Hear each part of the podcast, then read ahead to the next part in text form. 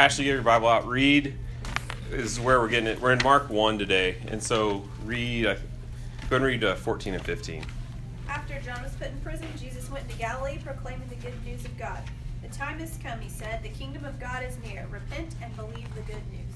Okay, let, read that last part again. Repent and believe the good news. All right, who? I'm sure if you've been in Sunnybrook the last year and a half or two since they've been really uh, pushing this diagram, who is who has heard or seen the repent and believe cycle that Jim and Ryan teach? I said, raise your hand, Matt. He won't do it. He's okay. So so maybe like 30, 40 percent of us. Okay, this is something that's been huge for me um, and really beneficial when looking at my life and how I respond to things. And uh, I've, Jim first introduced this to us in a Tuesday morning Bible study couple years ago. Um, I've heard him go over it multiple times there. We did it in our school discipleship class. If you, if for the men who ever have an opportunity to do the school discipleship here at the church, uh, they teach on this a lot. Uh, yeah, Jim. I've also been in Japan when Jim taught it to missionaries there. I've actually heard him teach it to the Need to Breathe guys when we did a Bible study with Need to Breathe band. So, anyway, this has been a, a really huge thing. So, um, the repent and believe cycle, and I would maybe I'm to try to write this these different notes. I think it's pretty handy. So, if you have a pen or paper and haven't heard this, uh, take the time to kind of write it down. And so, as this line just kind of just shows this linear view of us, right, in time as we go through life, we have this moment X. Spencer just pointed out that it's kind of a kairos moment. And Spencer, will you read that real quick? Yeah, so um, so so in ancient Greek, uh, it's a word meaning the right or opportune moment, or the supreme moment. So the Greeks, the ancient Greeks, had two words for time. So they had chronos and kairos. And chronos is kind of the where we get chronological, just each moment in time, use a watch to measure it kind of thing. And then uh, kairos is kind of this. Um, I guess the, the definition, um, ancient Greek word meaning the right or opportune moment. Uh, and so this one is kind of more um, like timeless or appropriateness or decorum, Okay. symmetry, balance. So it's this moment where like God is speaking truth to us, right? Like through the Spirit. Um, for those that have heard this thought, I want to hear from you guys. What are what are some examples of those like this moment X that we have all the time through our life? What's an example that God might be? I think maybe when you're faced with maybe a repetitive sin, Mhm. and then all of a sudden, um, maybe God in that moment kind of tells you something or makes you realize something that you haven't realized before, that kind of forces you to um, know, think twice about something or think about something in a different way. So maybe insert your sin here. Yes. The excess kind of thing. Pretty much. Yep. So, right. So I'm kind of defining what this is kind of important to uh, what you said. Insert sin. Right. So the sin, the things in our life, um, maybe things that the Spirit is calling us to do, to be. Um, and so you know these moments we, we should we should be having these throughout life and and one of the common things that we can do is right in the busyness of life the the you know we're wrapped up in our own kingdom instead of his what do we do sometimes we just kind of pop right over it and i'm going to show us in a little bit like what that can mean like when we ignore um, ignore these moments of x so just ignore uh, these times that god is speaking truth to us and maybe some change that we need to have so but when we do respond to this, um, we kind of go through a cycle. We should as Christians. Um, the first part of this cycle is what? What we just read, Ashley. What is it? Repent. And the guys, as they've kind of uh, taught this, there's three things on each side. For those that have gone through this, do you remember any of the things on this repent side. As we go through repentance, when God is speaking truth to us, what do we? What are some of these things? Observe. Yep, observe. Spencer, what is? How should I write this clearly? Y'all can explain that. Observe. just so, yeah, take. kind of recognizing it, taking that moment in, understanding that God's trying to do something with that moment, um, and instead of just jumping over the X, kind of taking some time to stay in the X and kind of figure out what, what that is. That's right. The next one is reflect, right? Yeah. Kind of along the same lines. It's just that step after observing, you know, what is God saying to me? What are these changes I need to make in my life? Okay, it's kind of the same thing. I need to reflect on, you know, what the Spirit's calling me to do, these changes I need to make. Um, do you remember the last one? Anybody? Discuss. Discuss, yeah. What does that mean? Well, like how how does that fall into our life as a Christian when we go through this repent cycle? We need Talk to- to your community yeah. people about it. Yep. Find community. There's an aspect of that in this part. Okay, so repent and Believe. Okay, so on this believe cycle, right? So after we've gone through this moment of repenting of what we need to repent from, uh, we come through on the other side as a believe. Um, starting here, do you guys remember? Plan. That's right, plan. Exp- explain that. Well, I think the discuss part is important because you got to talk with other members of your community. But then after you go through that, a lot of those individuals can help you through it and then help you plan towards, um, I guess, through your repentance. I guess kind of planning through your belief, how you're going to move forward in your Yep. belief. Yep, and you just kind of hit on it. The next one is account. Account kind of just means like the same thing. You've got your plan in place on how I'm going to uh, go through this belief cycle. I'm going to uh, give account or have accountability through community. So this is also kind of a community aspect here. For those that have gone through, um, you know, overcoming sin and struggle and and you know, I know people in this room, I mean, and myself too. You that community part is a huge deal. That accountability that you have.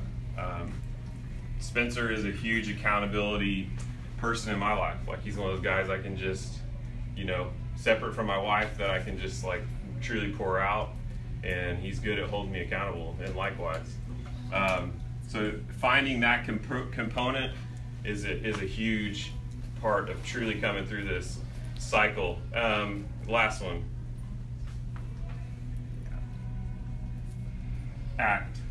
Um, put into action, and this is this is one of the one of the biggest things I'll talk about here on the believe. Um, it really kind of woke me up. You know, we hear this word believe, and the Greek word is, and Matt, you can help me s- if I'm saying this correctly. Is that right? How do you say that? Pistuo. Uh, so this this word pistuo in the Bible can be related to like believe, trust, faith. But um, one thing that's been huge since Jim kind of pointed this out, and I kind of did some of my own study on it too, is this believe part. It has an action component.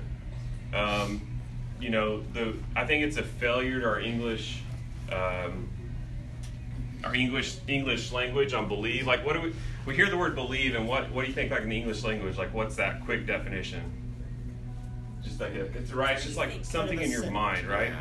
And so, what's what's the banner they have hold up at sporting events? You know, what's the verse? That, like, what's the right? And what is that? John three sixteen. I think it's a failure to our English. I think too many times people know John three sixteen as Christians or like as immature Christians. So they maybe you know ask Jesus in their heart, and they they studied you know or realized John three sixteen that says, um, you know, believe in God. Or someone someone say it. Uh, for God so the world. Whosoever believes in him shall not perish. Yeah, not perish, but live an everlasting life. And I think that some people just think, okay, I believe in God, so I'm good. It doesn't affect the way I live. But this believe component, like to the New Testament writers, to Paul, um, to Jesus, this language, this pistuo had an action component in it. I mean, it had it's. Um, I looked up, and it has like uh, commit Mhm. to be transformed. So it's not just this thing in our mind that we can say, okay, I believe in God, I'm good. It truly has to have like a commitment, a be transformed. It has this whole action component that we need to take. And so when we go through this repent and believe cycle, what what tends to happen is we it changes our trajectory, right? When we respond to the Spirit, so we're kind of moving along life, kind of just flat and normal. And as we go through this and we address the sin in our life, you know, these moments when God's speaking to us, when we repent, we you know, we make these plans, we reflect on it, have a plan, have an action in place. You know, this is where the trajectory changes. And as those who know, what is this? That's right, the spiritual growth that we go through.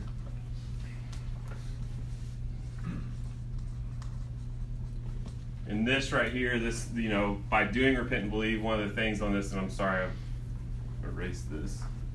This is could be called like obedience, right?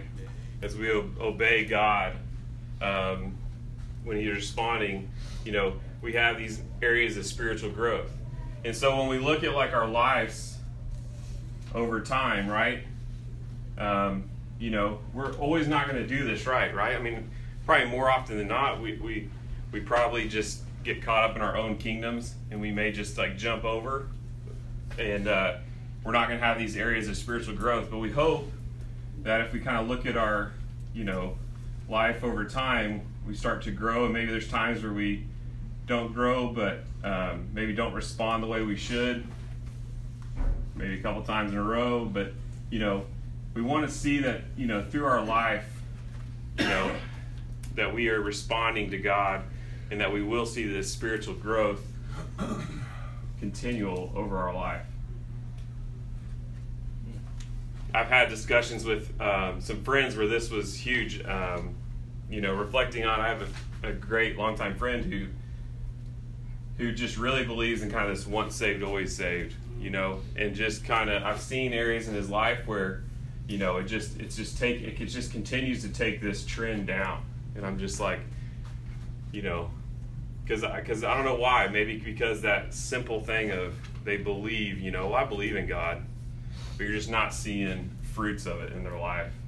Um, I've dealt with a friend, a guy I used to be a deacon with at an old church, and he was about to make some major mistakes in his life and his family, um, infidelity. Just he was really falling apart, and I, I honestly was like, had Jim had just gone through this with us for the first time on a Tuesday morning, and I like walked him through this, and he made a huge change in his life, and it was it was really cool to see God work through um, work through him during this time in his life where he was just ready to just take the ultimate plunge and and this ended up and he's back on a good trajectory which was awesome and so anyway anybody want to add i didn't i was supposed to take 10 minutes of teaching so Ash. I think some of it's hard because, like, when I look at the repent and believe, I, I can do the repent part. I'm like, okay, but then I want to do half the circle and then go back.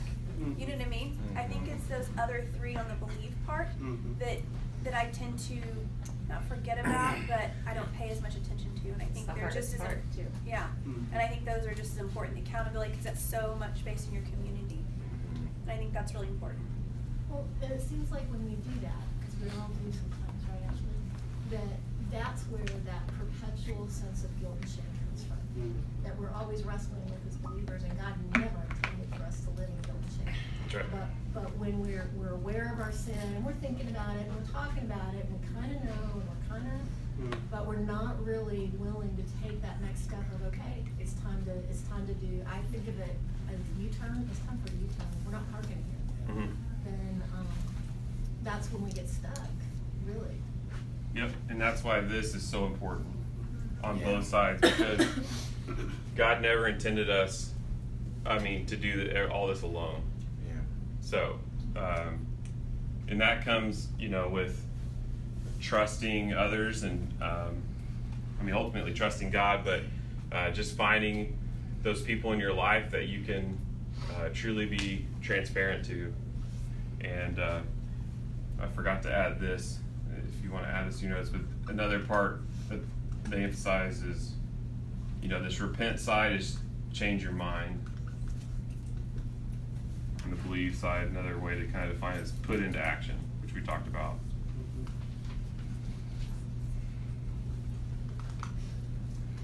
I love like when Jim brought up one time uh, as we were discussing this, like you know, you when you're talking about this, I mean, when you guys really study and when you share about what it truly means to believe, um, you know, if you tried to explain to those New Testament writers like Paul, like, oh yeah, but if we just believe, we're good, right? I mean, John three sixteen, there's other verses, like because of our English language and how non-rich that word is to us. Um, you know, they'd be like, that doesn't even make sense. Like Paul would be like, what are you talking about? Like, there's this huge action component uh, to believing in God, right? And so, um, and, and responding to the Spirit. So, that's also yes. The last time Jim, or the time that Jim did it in his sermon, it was much simpler than this, but my friend went home and talked to her ninety-nine-year-old mother and just drew it out, and they, it just opened doors of communication. Mhm. That they, Yep. somehow a visual like that can really help you. Yeah, I agree.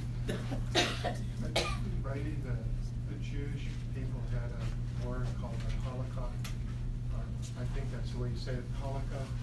And the Haggadah, we- the way we think and the way we walk. Mhm. And those two things were not to be separate. The way you think, the way you walk was not to be different. And uh, I think that that's one of the, when you split those two things apart, it is what we wind up doing. And the thinking and the walking are to be part of a whole, not separate. Yep, absolutely. I think Well, go ahead. One of the things that I get caught up on is when I look at this and I kind of I take this and I kind of like, okay, how's my week been or how's my month been or whatever since maybe that last Kairos moment or just in general, and I see a lot of these, a lot of these loops, right? And maybe I go back and those are the same loops over and over and over, and so then I can kind of tend to get maybe discouraged and kind of decide, like Ashley was saying, like maybe internally, like I'll observe it, I'll reflect on it, I'll repent of it, but I keep that right side going, and there's no upward, there's no spiritual growth. And so one of the things that I've kind of, I, I, as kind of trying to use this as a framework for me, is to not be, to not get discouraged, right? Like, um, this is like, like you said, it's a, it's a lifelong endeavor. It's not a one big repent believe. Right. Um, and just to, to understand, and again, part of the community piece, of part of the accountability piece of it, bringing that up with, you know, it, it can be a, a repetitive thing, and you get kind of stuck in this cycle, but um, it's okay. You can, you can work your way through it. Right. Absolutely. And as I as I wrap up, I see Ryan's back. But like, you know, going back to to what you were saying, Jim. I mean, the you know, Mark one was at fifteen. I mean, Jesus says in that order, right? Repent and believe. And I think if believe was just that mind thing that our English language kind of uh, describes it as, you know, wouldn't it be believe and repent? like if that was the i think that would be the order it would be like make your mind and then repent of the things that you've done where i think i i think even more it emphasizes because of this order of repent and believe there's a big action component to it you know we need to respond and uh, make these changes in our life and don't put it off i'm the king of procrastination i mean in my life i'm sure a lot of us are and uh, you know, yeah. so that's right.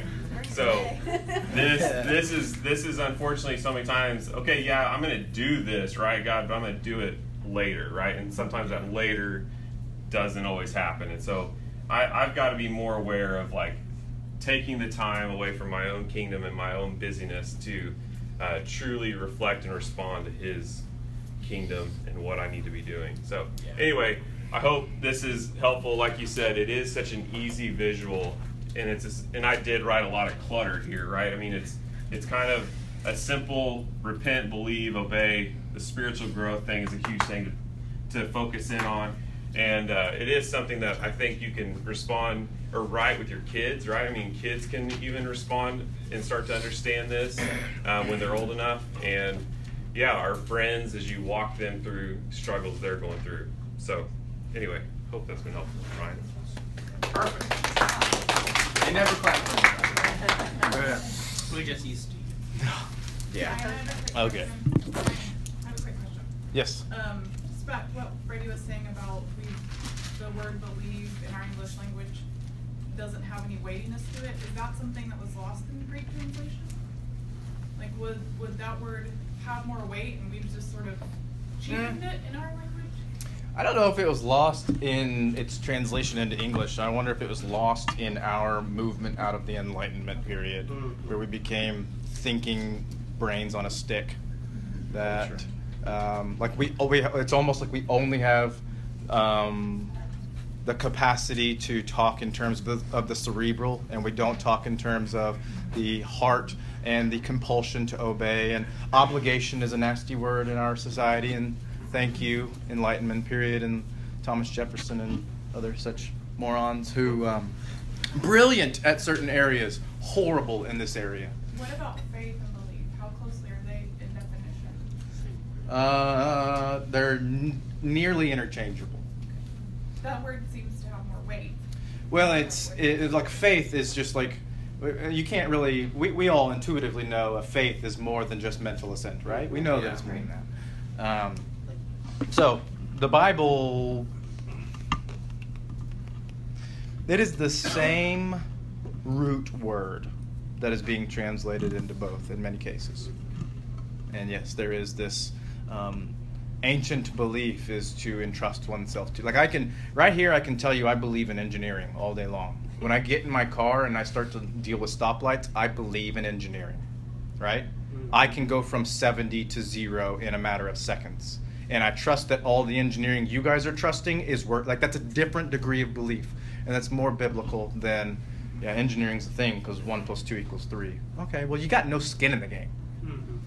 Go on a suspension bridge and you I- believe in engineering. I do ask that because I've tried to use the word faith more in conversations with my kids, and that even in, in their like that seems weightier to them. Yeah, mm-hmm. and this is there, like there's a wisdom right to using appropriate language. Mm-hmm. Um, I don't. I seldom ask people if they're Christians. I ask them if they follow Jesus. It's a lot harder to kind of mm. try to yank my chain on that. It's a lot harder to just be Caucasian and Midwestern mm-hmm. And call that Christian, or to have grown up in church and call that. When I say, "Do you follow Jesus?" that is a different question. Follower of Jesus, Christian, synonyms. But I'm asking with language that is clearer, I think. At least in our context, right? So with kids, like faith works. You go to a you go to a, um, a situation where people understand the Greek language, and you can say belief all day long, and there's less op- uh, opportunity for confusion. So there's a wisdom to that. By the way, like this is phenomenal. The handwriting is wonderful, and so um, and it's like I love when people can write things nicely, compact. Like my version of this takes two boards, and so uh, I just write too big. Um, I really appreciate this, and I'll use this as an opportunity to plug our men's and women's encounter, and then the school of discipleship coming out of it. You got a question, comment, complaint? But when you're done, I No. Okay, okay. This is something that we developed years ago, and something that I can leave a room, and Brady, who's not like a dummy, right? He's a, smart guy, but he can come in and he can just teach it, and you all and you clap for him, right? It is wonderful. this is. I'm not jealous at all. This is. Uh, but this is a little bit. This is a great testimony to the work that long processes do in people, such as pre-encounter, encounter, post-encounter, which in and of itself is a six-week animal or whatever, and then the 20 weeks of school discipleship. I can I can text Brady the night before and say, "Hey, can you teach this? I gotta leave," and he needs nothing from me, and he gets up and teaches it. And this is something that he can share with his girls. This is something he can lead his wife with. This is something he can do with his life group. And I think that that is not only does Brady have a lot of capacity for such things, right? He could have learned it on his own, but I think it is also testimony to what Scott, um, Scott Irwin, and then Diane on the on the women's side are doing with the School of Discipleship. And so this is just a test case where I would say I think it's it's proven its effectiveness, and if you haven't been a part of one of those ministries, I would encourage you to do so. Um, they're just finishing up that round of it, I believe. Um, are the women going to have an, uh, an encounter this fall? Yes. Okay. I believe it's- Both of them will be in the fall, September-ish. So if you're interested in that, please let me know, and I'd love to connect you to Scott and or Diane um, because I do think it's more valuable when you tell anybody two weeks and then the, you have to go all weekend and hang out with guys like you're at summer camp, and then you got to do three more weeks, and then if you want for those overachievers, there's 20 weeks. It's like, oh, I don't even know if I'm committed to my kids that long, you know. But I would say the proof is in the pudding that it like it's worth it. I've done all of it, and I'm a part of them to some degree on an ongoing basis as kind of a sub when Scott needs a break. But like, these are great ministries, and I would encourage you all to become a part of it. So, this we will come back to in just a second. Um, just like um, the conversation. Oh, sorry. Yes, you got something. It's okay. Um, this is actually a question that I feel like I've had my whole life, and so good luck answering it. But um, the whole I'll make something up. It's kind of a two-part question. I think about church discipline and kind of where that falls in this circle because I can see clearly how, as a church, we walk through the whole repent side with somebody because, you know, sometimes it takes the church to point out a sin, you know, in your Yep. life. Um, and so I feel like we're with them and we support them all the way through to like the plan and the account. But then the act part, that's not really, that's an individual decision, you know? And so I feel like there's been a bazillion times in my life where I get to the act part with people and then nothing really changes. So I'm just wondering where like Sunnybrook would fall as far as church discipline in the circle. Mhm. What does that look like, you know? At what point do you slow, very measured, very cautious, yet there. Like you, you can become unrepentant to the degree that there are well, there a couple of them have stepped down, but there are eight men who lead this church who will say you cannot attend here. Mm-hmm. Like we've we've got to that point with some people before, mm-hmm. and it's also been beautiful that some of them have have decided like this Jesus thing isn't for me. Leave. Okay, fine. We have a flock to protect. Some of them have said I can't do this Jesus thing estranged from His people, and they come back and repent. Now, the process of getting there is again very slow, filled with mercy, filled with pleading, and um, and it would take longer than most of us have the natural patience to bear of unrepentant sin. It's anything but quick. The, the caveat to the whole repentant belief cycle is that it's messy, almost always, especially in the beginning. Like your loops don't look like loops; they look like Yeah. they look like They look like the stock market. As you continue to grow, they start to look like loops because Yeah. you feel like you understand the process and you have the Yeah. community to carry the process out. But Yeah. it's messy. Mm-hmm. Like there are nasty dips all over the stock market. Yeah. But since the Great Depression, it's been trending up. Like that's what we're looking at. We're not looking at, oh, I can't believe you lusted. We're looking at like, are you in 2017 more godly than you were in 2016? Even if it's incrementally so. I don't need you to turn into Billy Graham tomorrow. It's not possible. It would be faked at best. Um, there are varying speeds of growth, right? But is there growth? Now, if there is an out and out rejection of faith and um, what we would term apostasy, where you've grown hostile, um, the process of discipline to the point of excommunication speeds up. You know what? That's not our call, that's on you. Because um, my first allegiance is to those that love Jesus. And I'm not going to let your little selfish temper tantrum be caustic to this community. And then what we'll do is we'll actually that's that's what the elders are intended to do, and the staff here to some degree function as elders, though not entitled. What we'll do is in removing someone from community, we protect the community, and now we deal with them. And there are lingering attempts to urge repentance, but like you're not going to come in here and destroy Phil's faith along the process, along the way. And so it's very slow, but it is there, and um, we're not afraid of it we would do it with um, with no joy. It would be with great remorse, but it would also be, I know the guys that are elders of this church, it would also be with great resolve that they would protect you guys. Okay? And by the way, I don't think it would just stop with you can't come to Sunnybrook in town. We'll also be going to the other churches and saying, watch out because here's a wolf. I wouldn't let them in your church. Some churches might let them in anyway, but and, and it's not for slander. It's for protection of the flock, right? So I think what maybe on the act piece of it, like Hannah was saying, through the whole cycle, and obviously it takes someone kind of internally deciding that something's not right. They need to, I mean, people, friends, brothers, sisters, whatever, Yeah. can kind of be kind of on the outside going, hey, you know. But the act piece of it, I think, is so much more of a, not completely, but that's more where, okay, you've kind of made your way around the circle with, with the community, right? Yeah.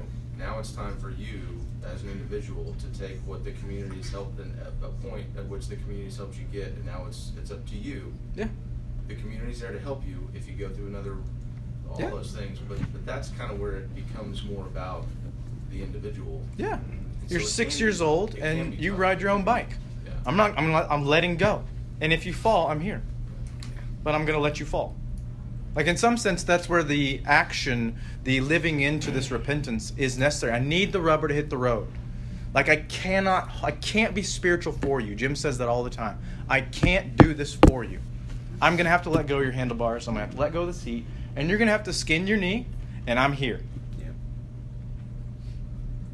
At some point, if you just refuse to kind of try to do this, like if holiness is no option to you, well, then no offense, but neither is Jesus. I can't, I can't help you. sometimes I think you feel that conviction and we willfully ignore it, but then I also think there are times that we go through as opposed to the cycle because we forget that ever important thing of he doesn't condemn us, you know, and I, think of the, woman being stoned in John, you know, first he says, I don't condemn you either, now go and sin no more, and I, I think at that X moment, we have to remember, we're not con, not condemned. God, we don't have to go through this cycle to get God to love us. Right. He loves us first, that He's there first in that moment, and I, I, at least for me, that makes it easier to go through that cycle. I don't. Sometimes I get hung up in the X, thinking, oh, I'm not good enough to go through that cycle. I'm not good enough for that with God. I have to remember, no, He moved forward first. Yeah. One of my studies uh, in the last couple of weeks has been about um, judicial forgiveness, or Mhm. forgetfulness. Yeah. Great, great concept to insert there. Yeah, and this is like you both are hitting on some deep, deep concepts of grace where God can, in His mercy, overlook some things. But because of His mercy, where you don't have to go through the, the process in order to in, in, in, in to like take on His grace, the other side of that coin is His grace makes you go through the process. Mm-hmm. It's compulsory grace. So this is where I love to say God's grace is free to get, very expensive to keep. It requires response. There is no such thing as grace with no response. That's that's unbiblical. It's American. It's a couple hundred years old. It's grace that is free to get you merit nothing. and There is some degree of His own forgetfulness. This is where God passes over former sins as He, as He in His mercy extends grace and grace and grace and grace. But upon the like entering into a covenantal relationship with Him through Jesus, that kind of grace, which you can do nothing to get, will cost you everything hmm. to keep. And so there is no such thing as I said this prayer, and therefore I've never followed Jesus, but I'm still good because I said the prayer. Okay, that's just not a thing. It's not a thing. And so I spend far more time than I like. Um, actually, I have one of those meetings this coming week um, where I have to help people see how you're. It's not like you're unloving to say that about your grandson. It's just that you're unloving by refusing to be honest about the situation. And a head in the sand mentality is no game to play with stuff like this. I just think it's fascinating you hit on that we want to call ourselves Christians, and I think about all the other words in the New Testament that were called slaves, servants, soldiers, uh, sacrifices. Yeah. You- Priests. It's priests, it's fascinating all the words that we don't use to describe ourselves. And we choose the one that, I mean, I'm, I'm uh, sort of uh, using that one word to gloss over everything Christian, but it is fascinating how we don't choose those other words. Yeah. How many of you like describe yourself as a saint other than Anthony? Singling me out like. um, but maybe we don't use these words because they're in, they're a bit convicting or condemning to use. Ah, I won't call myself a saint because then I'd have to like look like a saint. I'll just call myself a Christian. Okay, that means little Christ. That's no lighter mantle. You need to look like Jesus if you're going to call yourself a Christian, or at least a poor man's version of him. Well, it, like what what Kylie was saying about belief and faith and all that stuff, like over the, that's those two words are really good at pointing out my laziness. Hmm. What do you mean? Because I tend to just default to what I what what we all use the term believe to mean, Mhm. kind of an internal kind of whole faith without action thing. Because the action part requires a lot more work, Yeah. a lot more effort, a lot more investment, a lot more time, a lot more accountability. You know, put yourself out there, and then it's like, okay, well, I actually have to be accountable now. Following all Jesus is things that are required to be a believer in Christ and have faith in Christ and live out that faith. Mhm. When I think about just those two words, it kind of reminds me of the, fact that I can get really, really lazy. Yeah. It's exhausting to follow Jesus. I mean, I've, I think I've shared this with you guys before. There have been times in our marriage where Rachel asks me, like, when will we get a break? And I know what she means. It's relentless. And this is so, like, take staff member off of it. It's relentless to be a part of a church like this and to be as involved as we try to be. And I just tell her, well, you can have a break when I die, but I don't recommend it. Like, this is what we do. This is what we do until we're dead. We're involved in the community. We are pursuing holiness. We serve others. When Phil needs something, I, at times there'll be other people that can handle it. I need my default to be though that I'll do it. And I need, and, and Rachel, and you know, she doesn't, she doesn't like, she's not bitter over those things. But there are times where we're tired, and there are times where I'm tired. She tells me all the time, "You're so tired." Thank you, but we don't get to stop. We need to find time to rest. We need time. If you'll Sabbath appropriately, it's amazing how much like gas you have in the tank to, to live the Christian life. So where I'm really running on fumes is where I'm refusing to Sabbath. And so there, it's it's a little bit of both, right? But if left to my own worldly desires, I'll just slow down. It's easier. Requires a lot less work. Um, but in the end, if I did that, who's there to discuss the things of God with Phil? Or to help him grow more into the likeness of Christ? Or to just serve him so that I become more Christ like? A lot of times we outsource our spirituality, much to our own detriment. Okay. Um, good. There's no way I'm going to finish. But we will get through as much as we can. Um, I started before Jill called me in to uh, to describe the difference between uh, we were talking about Christian and gospel as words that can at times be empty. Um, repentance is another one, which you guys have done a great job of explaining. And one of the ways that I can draw attention to that is we get repenting of sin, right? When God convicts us of our own sin in our lives, we get that. That's not hard. I think I can get. All right, see you guys. Sorry. Start talking about sin and an Exodus. Okay. You too? Okay. Well, we'll wait. Yeah. Repentance over sin is no big issue for us. There's no hurdle to get over. What about um, a different, a deeper kind of repentance that has um, more room for it? For example, uh, Moses is in um, the wilderness on Sinai, communing with God, and he's gone for quite some time. He's up in the darkness, and the Israelites are below, and Aaron and the geniuses that are left in charge said he must be dead. Um, we, we've grown up in Egypt, so we know how to worship. We, we do want to worship God. So it's not like they're going back to Egyptian gods. But the way that we worshiped them was through idols. We fashioned things, and then we would worship them on their behalf. So they bring all their, uh, they pool all their ignorance and jewelry, and they make a golden calf. And now this wasn't an Egyptian god, so like sometimes we can we can misconstrue this. It says they they fashioned this calf so that the next day they may have a festival to Yahweh. So they're calling they named the calf Yahweh. Bad news. And God doesn't he doesn't like this at all. It's obviously one of the things that's in his um, first ten commandments. And so he tells Moses, "Tell you what, the idiots you left in charge have really messed it up. I'm going to Death Star them all and start over with you, Moses." And Moses says, "No, like extend mercy, be kind to us. Let us have an opportunity to repent." Okay. And what does God do? It said that God repents and chooses not to, not to kill them. God repented. And God had no sin in his life. He wasn't falling short of the mark of holiness. He was not being inconsistent with his character. He just changed his mind. And it says that he repented. Which tells me that there's at least two kinds of repentance repentance from sin and repentance from things that are um, more menial or mundane or everyday and aren't in and of themselves wrong, but to change one's course into the things of God. You'll see here in our story that you have um, some examples of this. But first, I want to illustrate what it is they would have expected Jesus to do. Um, what was the natural expectation of the kingdom of God, which is another phrase we throw around a lot.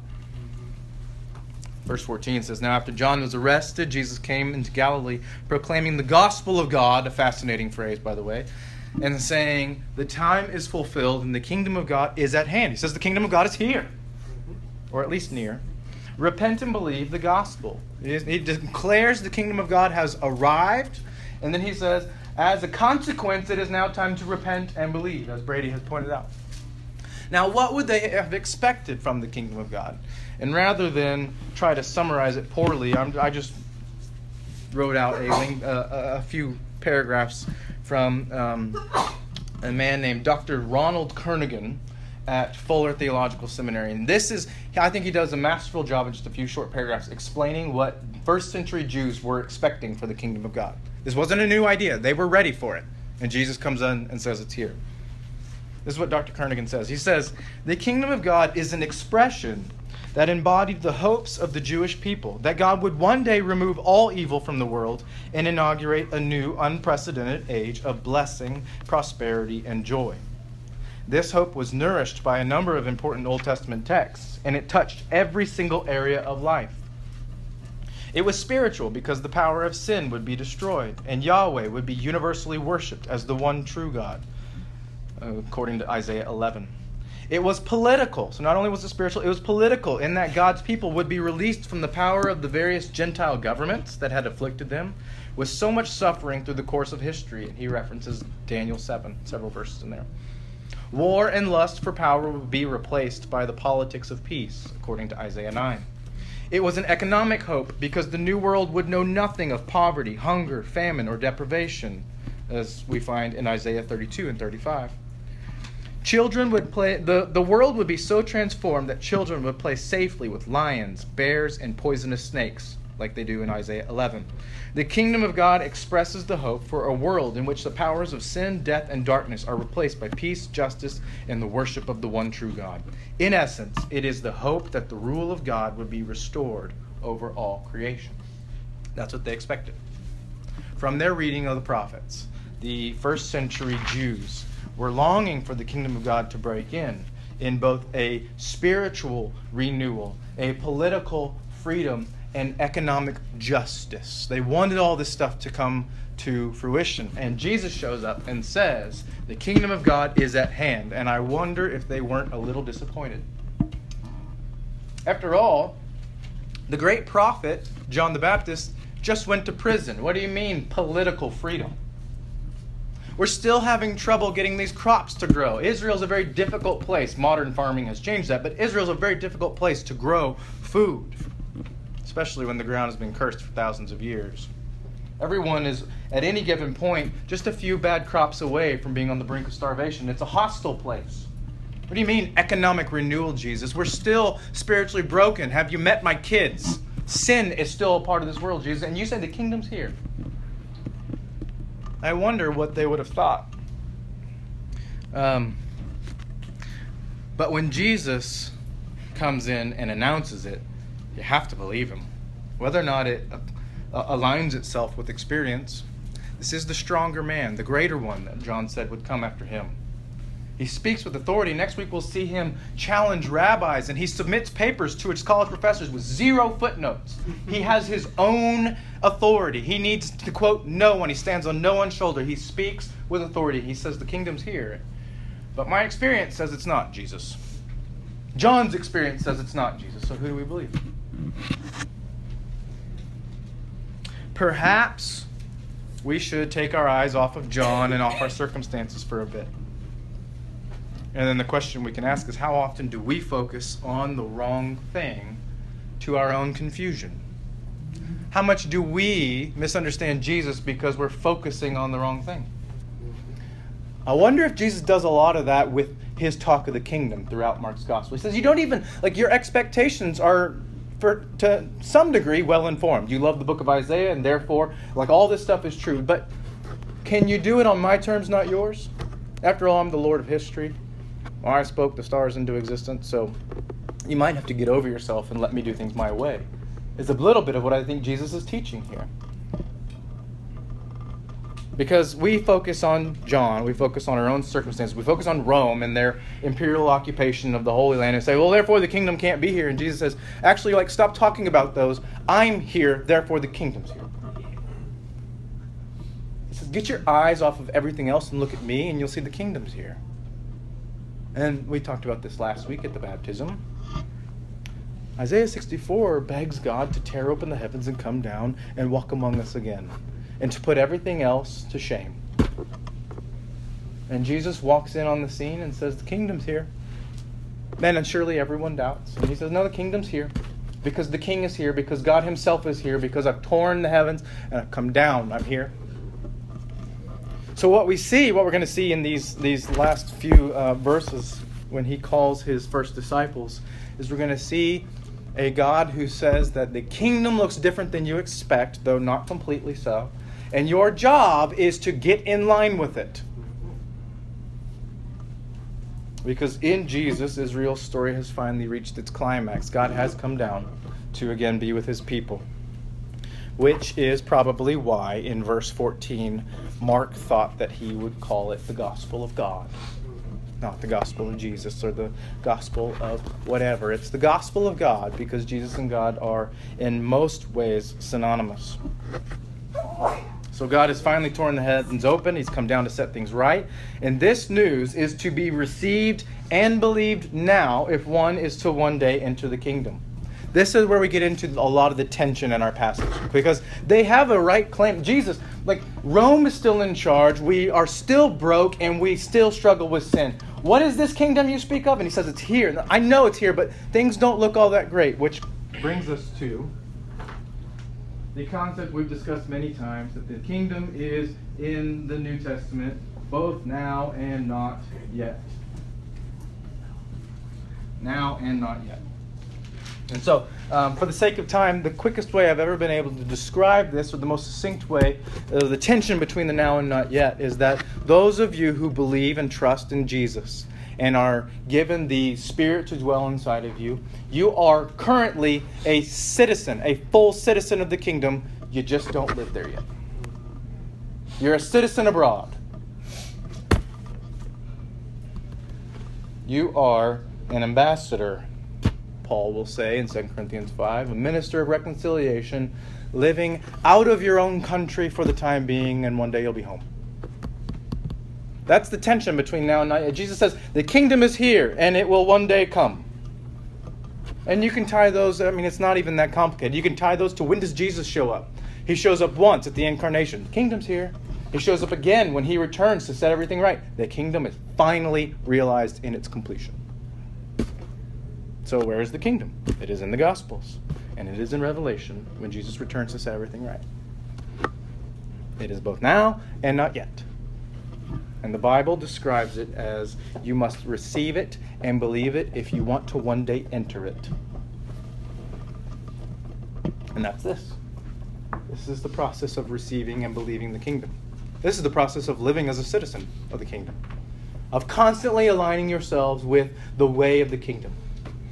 You can't really live in the United States for too long and continue to break the laws without being relegated to some different kind of citizen. You can't live long in the kingdom without, at some way, conforming to the way it works. So you must constantly repent and believe into that repentance. You must constantly change your mind. And again, this isn't always just sin. It's not always just sin. Luke's ready to, ready to party. To come join. You want to?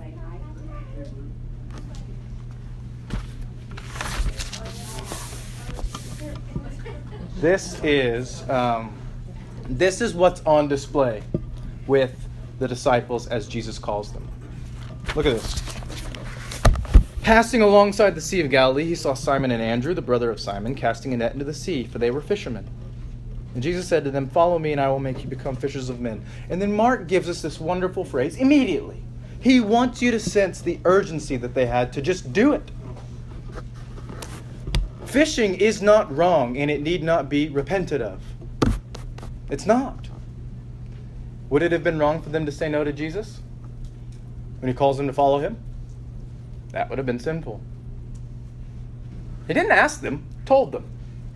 Again, we're starting to see Jesus speak with authority as the Son of God, as God Himself. Fishing is not wrong or sinful. When the Creator of the universe says, I want you to put your nets down and follow me instead, to decline that is sin. And so, a lot of times, what this process is, is it's not changing our ways because we're currently sinning. It's changing our ways because there is a way to live that is more in line with the kingdom. Ryan, Yes.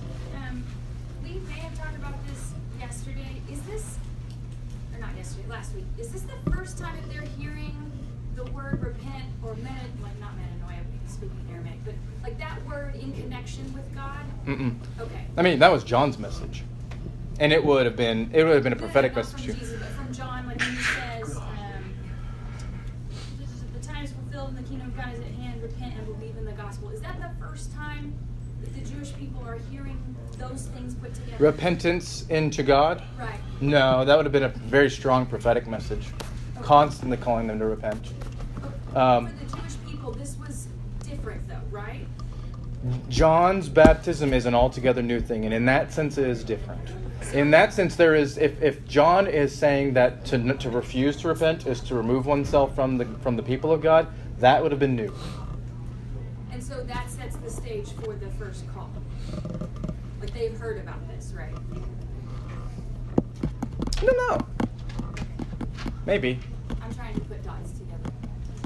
I don't know. I'd have to look more and look at the other three gospels. Um, Ryan, you- you've got them down with John the Baptist down in, in, in the book of John, Mhm.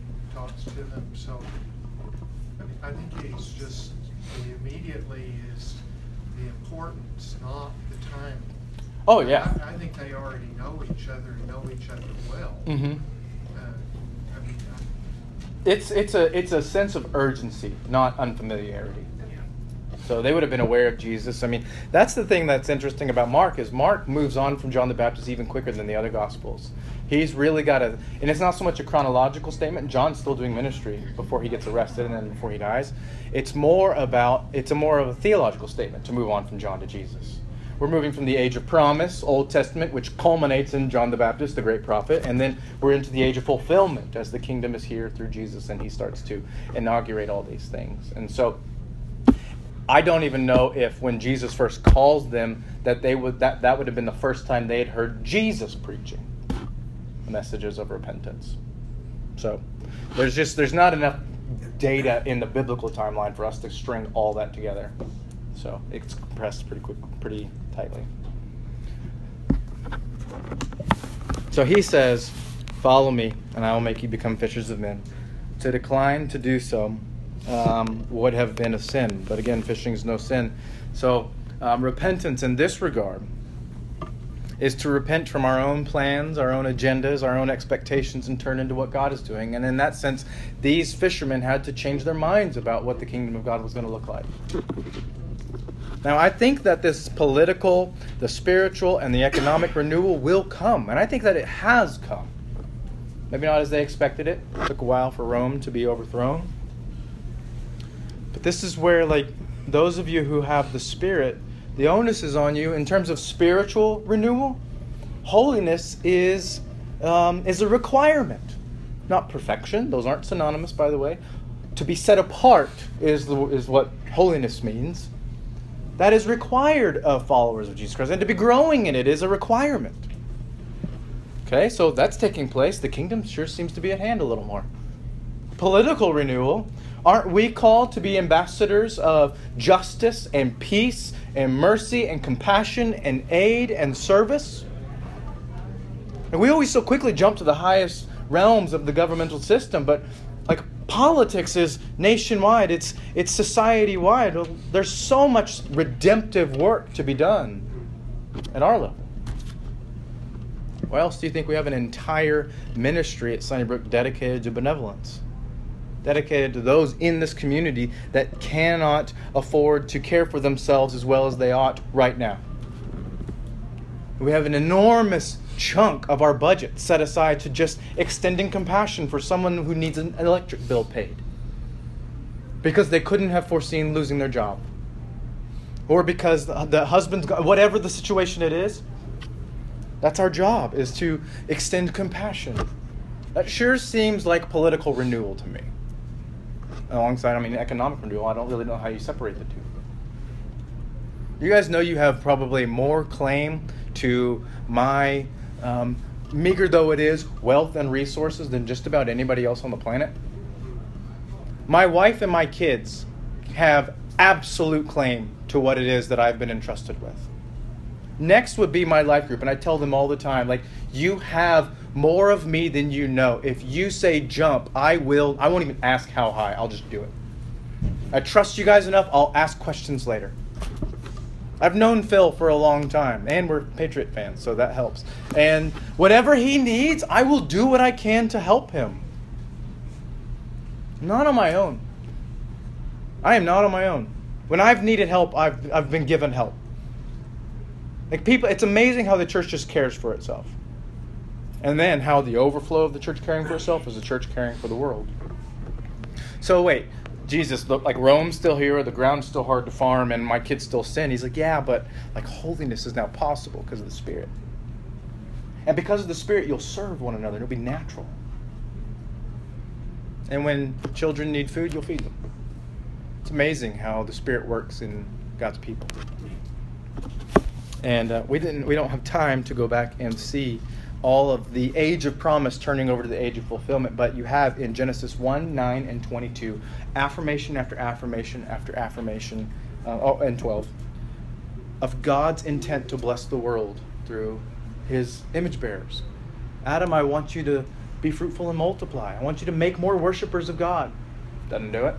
It says, Noah, the flood is over. I want you to be fruitful and multiply. Spread out. They don't do it, they build a tower.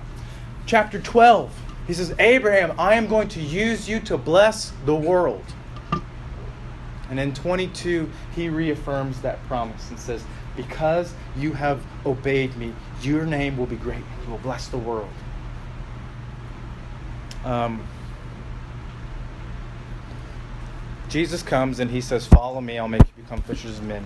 When he says, Follow me, he's wanting these four fishermen to have a restored relationship with their Creator. And then when he says, I want you to make fishers of men, he says, I want you to make more worshippers of God, more people with restored uh, relationships with their Creator. Ryan, you talked about allusions to the Old Testament. I mean, I've wondered if they, by Jesus calling them, in the Old Testament, the kings could call someone and say, come serve in my court, mm-hmm. and they could call and you had an obligation to come serve. Yeah. And I wonder if there's allusion here to the fact that he's calling them, that he's acting as the king here. Probably to some degree. Like David had no option to say no when Saul called him to play the harp. Like that's also you wouldn't. Like that's a that's a prestigious position. And so there is probably some connection there where the king has shown up and he is calling in his his royal court, so to speak, or his ambassadors. And he's saying, like, you guys are gonna you're with me. Which makes the question, hey, can we, when you're in glory on your throne, can we sit at your right and left side? That makes it more of a natural question, right? Um, this this is the beginning, and this is fortunate that you're on this particular page in Mark if you're reading a paper Bible because it's directly adjacent to Matthew 28, which I believe is the reiteration and the reaffirmation of um, Genesis 1:28, where God says, "Be fruitful and multiply." He says in Genesis 1:28, "All authority in heaven and on earth," or Genesis or Matthew 28. 18. All authority in heaven and on earth has been given to me. Go there, go therefore and make disciples of all nations. Be fruitful and multiply, in other words. Baptizing them in the name of the Father and the Son and the Holy Spirit, teaching them to observe all that I have commanded you, subduing the earth, bringing it under the rule of God. And behold, I am with you always to the end of the age, the very presence of God with his people. That's the end of this particular story, and we see here in Mark chapter 1, the beginning of it, where he starts to um, pull in followers and says, okay, the kingdom of God is at hand. Doesn't look like what you expect it to look like, but um, trust me. Follow me and repent and believe the good news. And I, one other thing I'll draw your attention to here, and then we'll be done, is I, I love to, to remind people that the three primary ways, not the only three primary ways that God speaks, are through His Spirit, through His Bible, and through His people. When we observe, that's usually the Spirit tugging on our convictions. When we reflect, we usually do that up against the testimony of Scripture. And when we discuss, we bring in the people of God. And so it's amazing how helpful it can be to let the Spirit convict me this morning. And Jim talks about good or bad questions in his sermon. And then to go to the Scriptures and be a very good Berean and study them and see what this actually has to say, and then to think, okay, well, I wonder what I should be doing, how I should change in light of this new information. I don't know if I have any sin to repent from, but I do have God's kingdom that I need to live more and more in line with. I need to go this way and less this way.